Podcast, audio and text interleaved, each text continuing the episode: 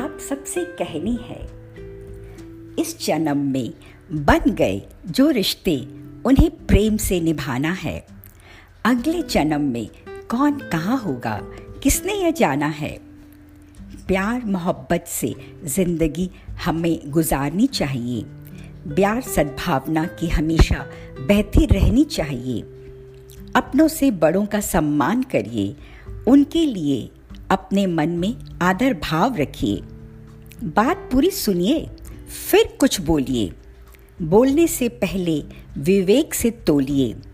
हमेशा मुस्कुराते रहिए, क्रोध कभी न करिए।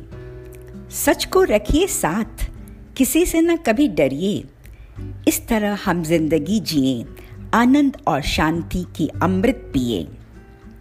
सुबह उठकर व्यायाम कर ले, थोड़ा योगा और ध्यान भी करें।